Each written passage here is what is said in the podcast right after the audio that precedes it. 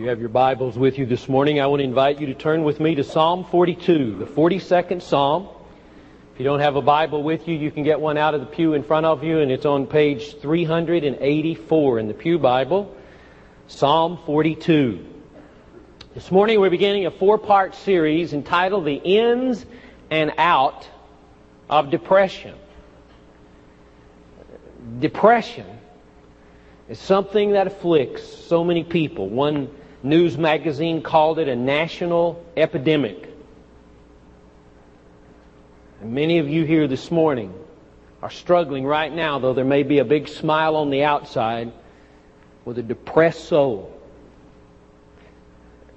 And if you say, Well, I'm not depressed, you need to store these truths away because it's going to come knocking at your door one day. I'll guarantee you. Psalm 42, I want to read the whole psalm, 11 verses.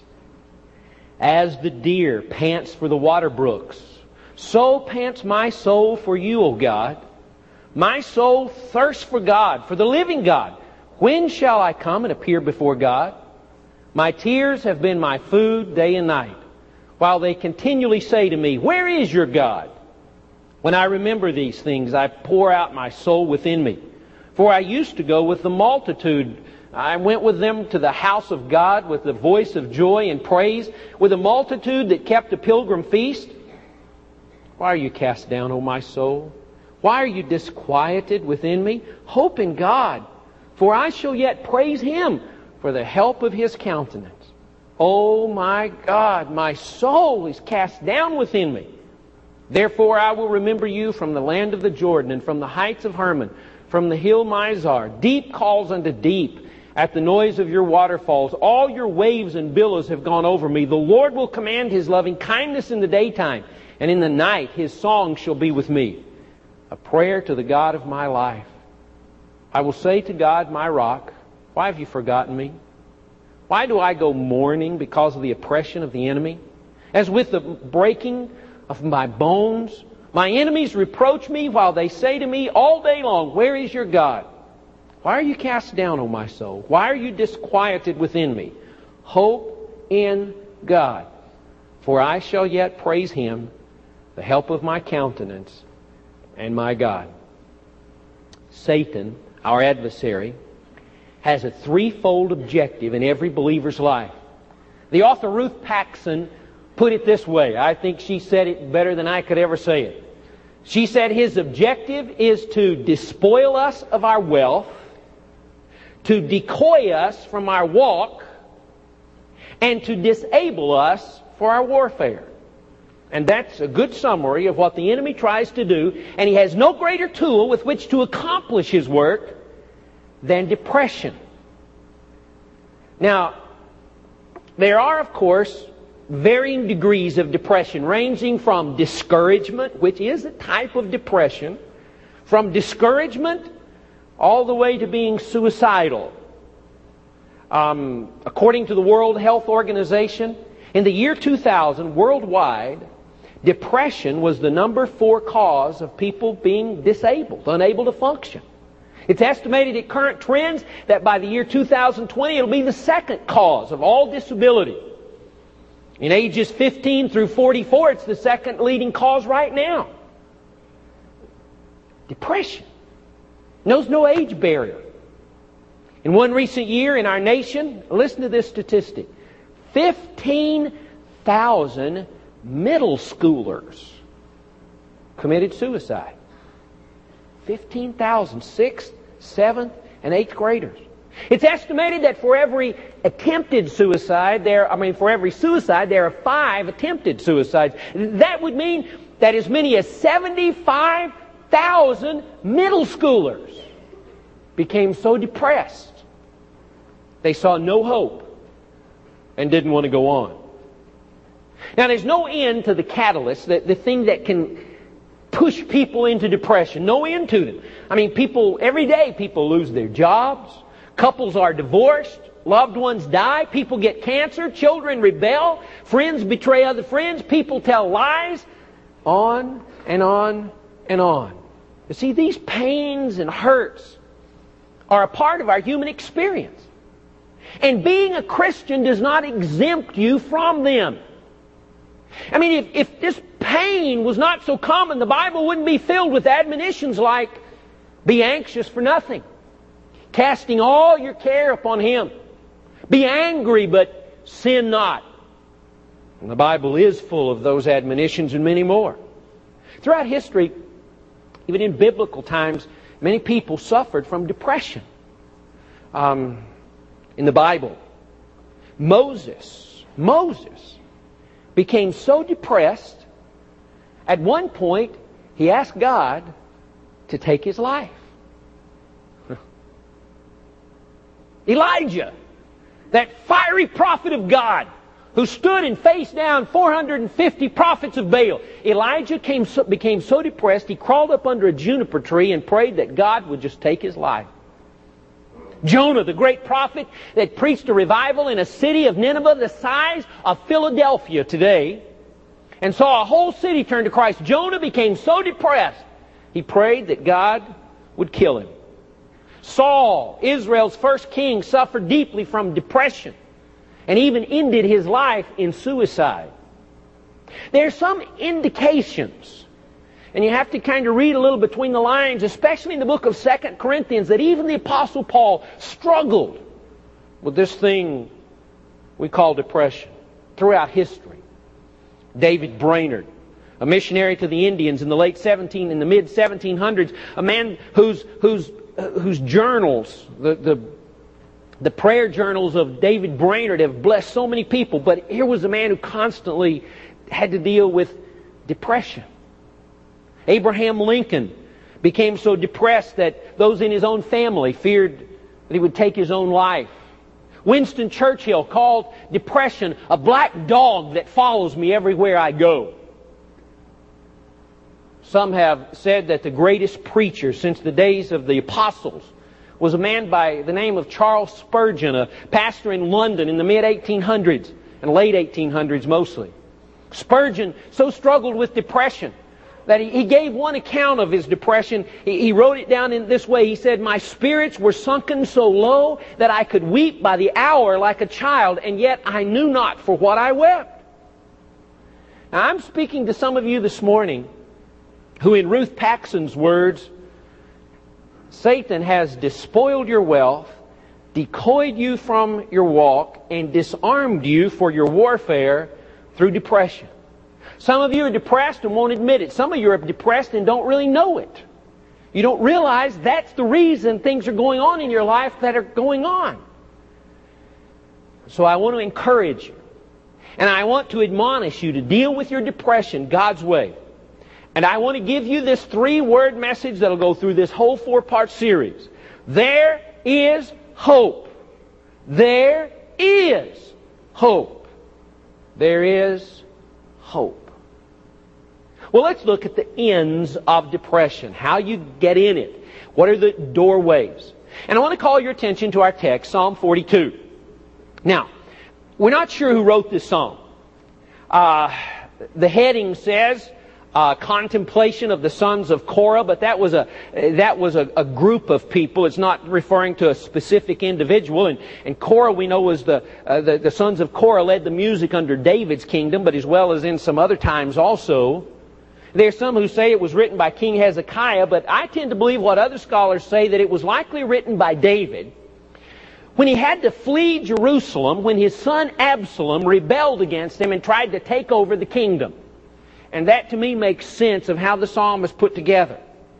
Uh, now, notice how David describes himself in Psalm 42. In verses 1 and 2, he's longing for God and asking, Where is God? In verse 3, he's sad and weeping and tired of all the ridicule by his enemies. In verse 4, he, he remembers the things he used to do that brought him great joy that he can't do anymore.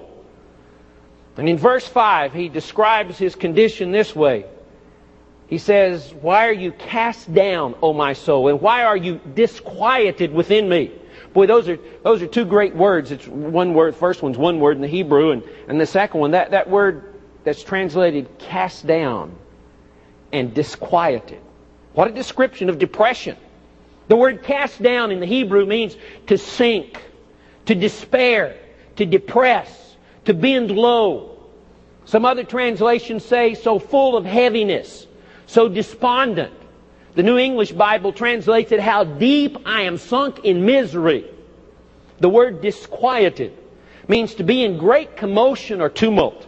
It means to be in an uproar.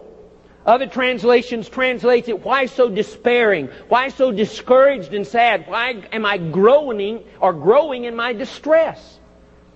Now, that's a, that's a good description of depression. To be cast down and disquieted in your soul.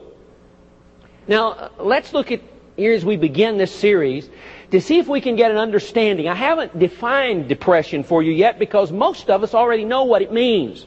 And as you look at all the books that describe it, that's basically what they do. They describe it. There's not much of a definition going around.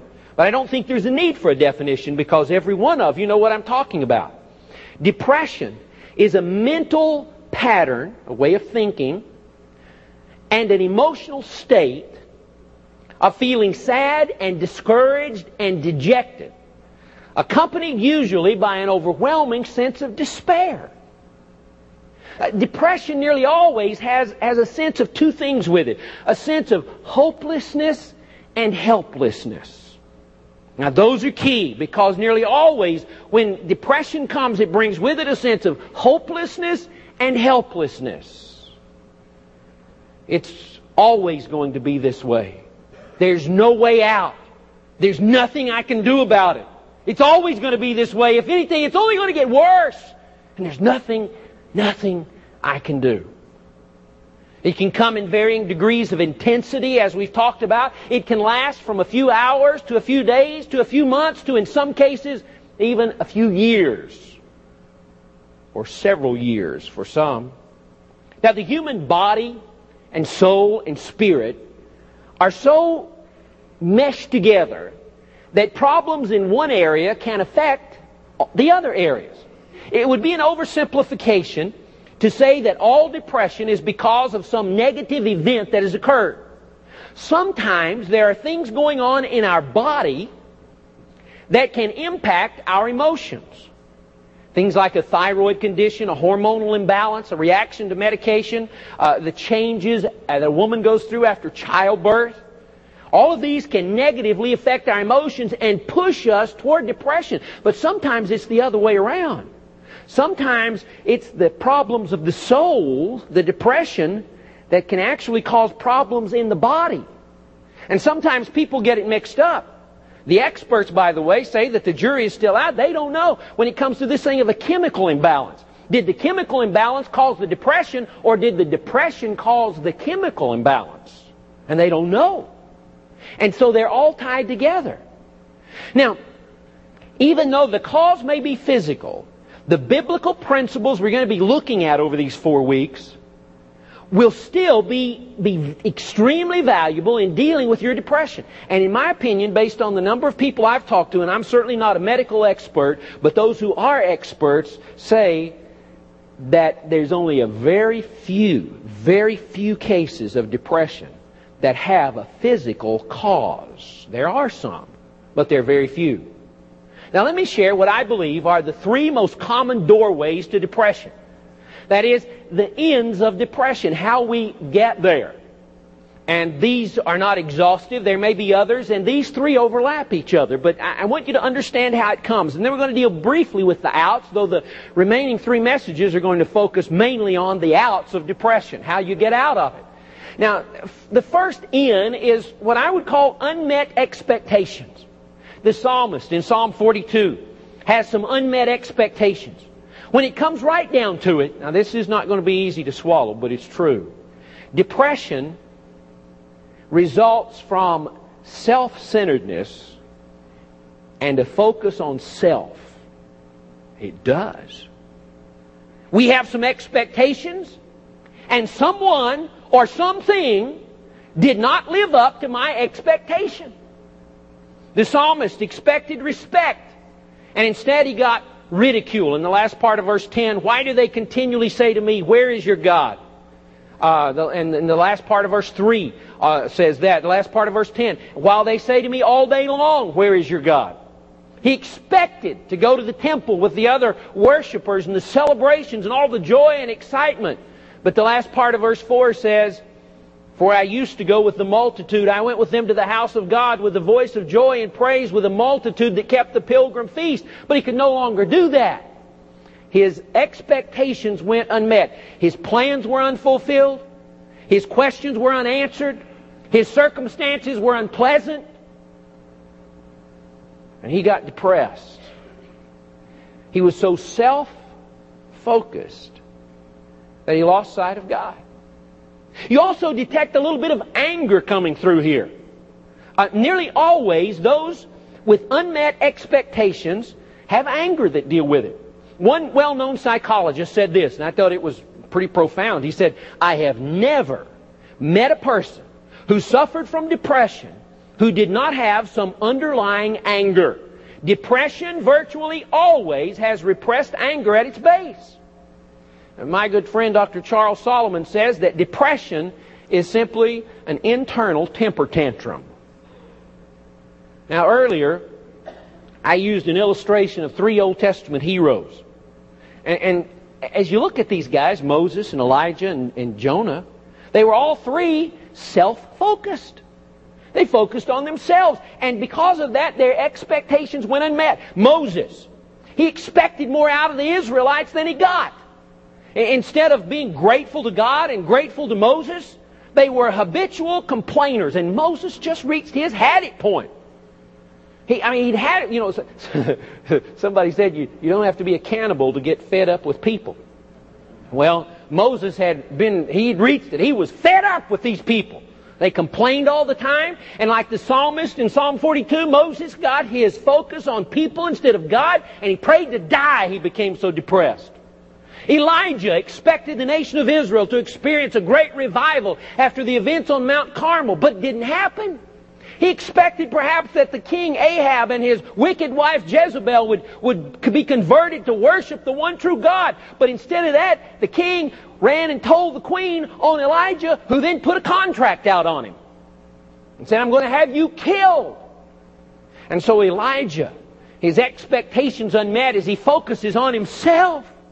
And he bows down and you can hear his little whimpering voice as he says, Oh Lord, me, me alone. I'm the only one who hadn't bowed the knee to Baal. And he crawls up under a juniper tree and prays to die. Jonah. well, his expectation was for God to fry the Ninevites. He wanted them fried. He wanted them judged. He hated them. And instead, the God whose love was much wider than Israel, when these people repented, withheld his judgment. And Jonah's focus became upon his reputation as a prophet and the fact that those he hated and was so prejudiced against would not be judged by God, he got depressed and prayed to die.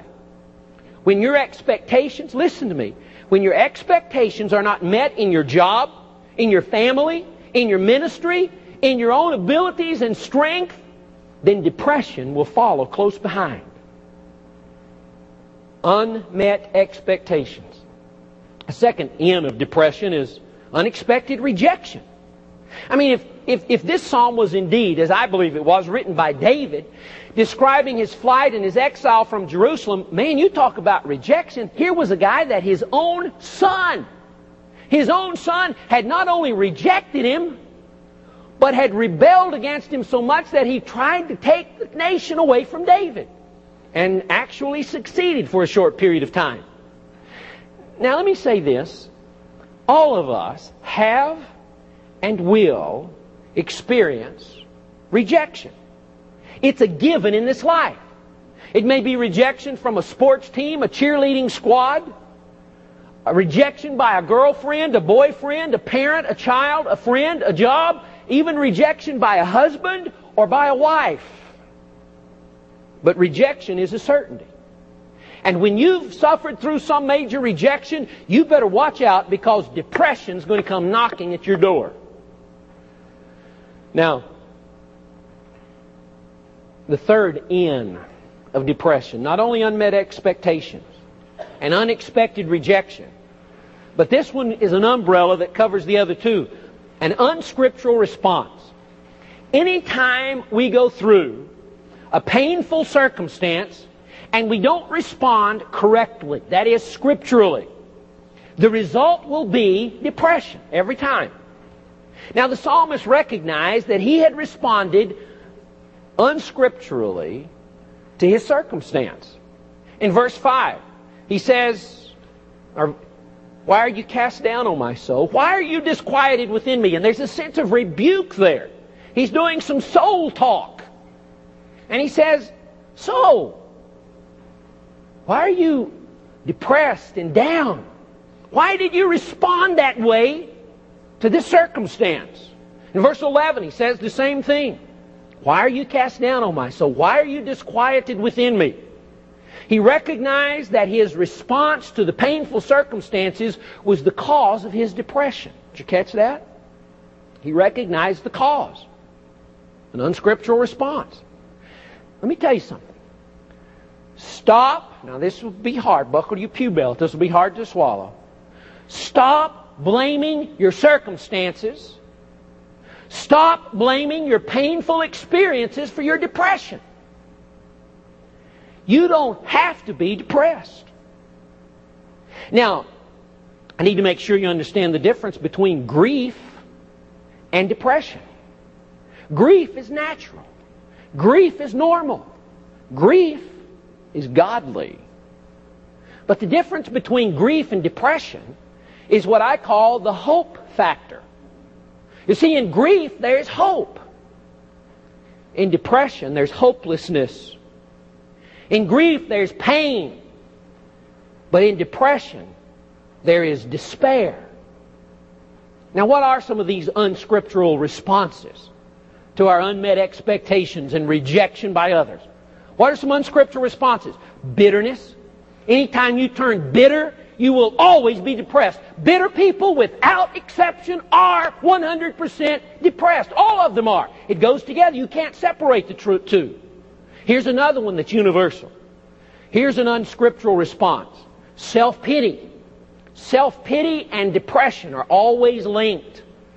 We're going to see a lot more about that in weeks to come. What did I do to deserve this? Why did this have to happen to me? I know other people that it never happens to. Why me? Woe is me. Woe is me. Self-pity. Um, quitting is another unscriptural response to just sort of just withdraw from everything and just close everything off. To just quit. Well, here's the point. Don't blame your circumstances because I can show you some other people who have gone through exactly the same circumstances you're going through. And while they've been grieved, they've never been depressed. Now, the bulk of the remaining messages in this series are going to deal with the outs of depression, but I got I can't just leave you here. It's depressing. Um, how do you get out? What are the outs of depression? Well, it's found in three words found in verse 5 and verse 11. See if you can find them. It's in three words. See it right in the middle of verse 5? Here they are. Hope in God. Hope in God. Verse 11, he repeats the same three words. Hope in God. Now, that word hope means to wait upon God. It means to trust in God. It means to look for God, to look for His wisdom, to look for His plan, to look for His comfort when life begins to fall apart. You see, depression always has an element of hopelessness in it. And so God says, as the psalmist says, the solution, the out, hope in God. Dr. M.R. DeHaan tells the story of a preacher who said, my favorite text in the Bible is, It came to pass. I like that text. It gives me so much comfort. It came to pass. Yes, in all my troubles, they came to pass. And they won't last. When I'm sick, I say, It came to pass. When I'm in trouble, it came to pass. Well, it may be a little bit of a simplistic way of looking at it. It may be taking the scripture out of context a little bit, but that's true hope in God, to look to Him, to wait on Him, and to realize it's not going to be this way forever. It came to pass. It came to pass. and to recognize that God, in His grace, is going to bring me through. Now, there are three things about God that I've got about two minutes to tell you about. And we'll focus more in on weeks to come. But there are three things about God as we hope in God that we need to focus on. Number one is the sovereignty of God. When we say that God is sovereign, that means that God's in control. I think in my own life, the thing that has brought me out of depression, time after time, and those times when I've been on top of it and not gone into it, but have been tempted to, the one thing about God, the one attribute of God, the one truth about God that brings you out of depression or keeps you from going in is the fact that God is sovereign. He is in control. This is the greatest antidote to depression because it's the greatest antidote to self-pity. You see, when you remove self-pity from the scene, depression begins to fade away.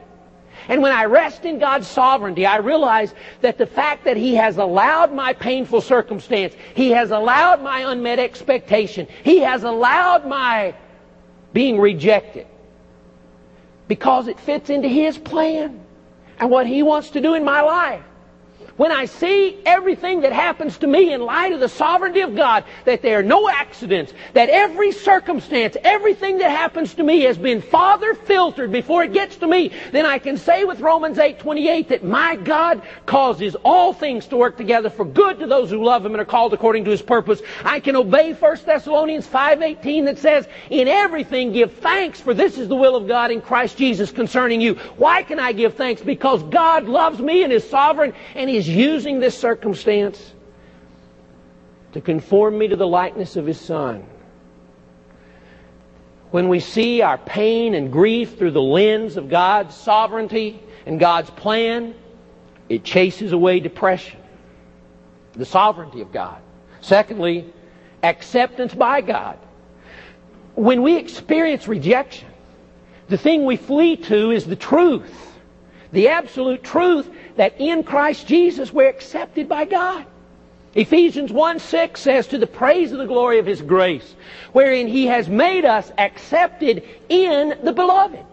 As I suffer pain from rejection, I can move on because the God who created me loves me and accepts me unconditionally because I am in His Son, in His beloved, in Christ Jesus. And then thirdly, I hope in God, His sovereignty. I accept His acceptance. And then thirdly is to come broken before God. Brokenness before God.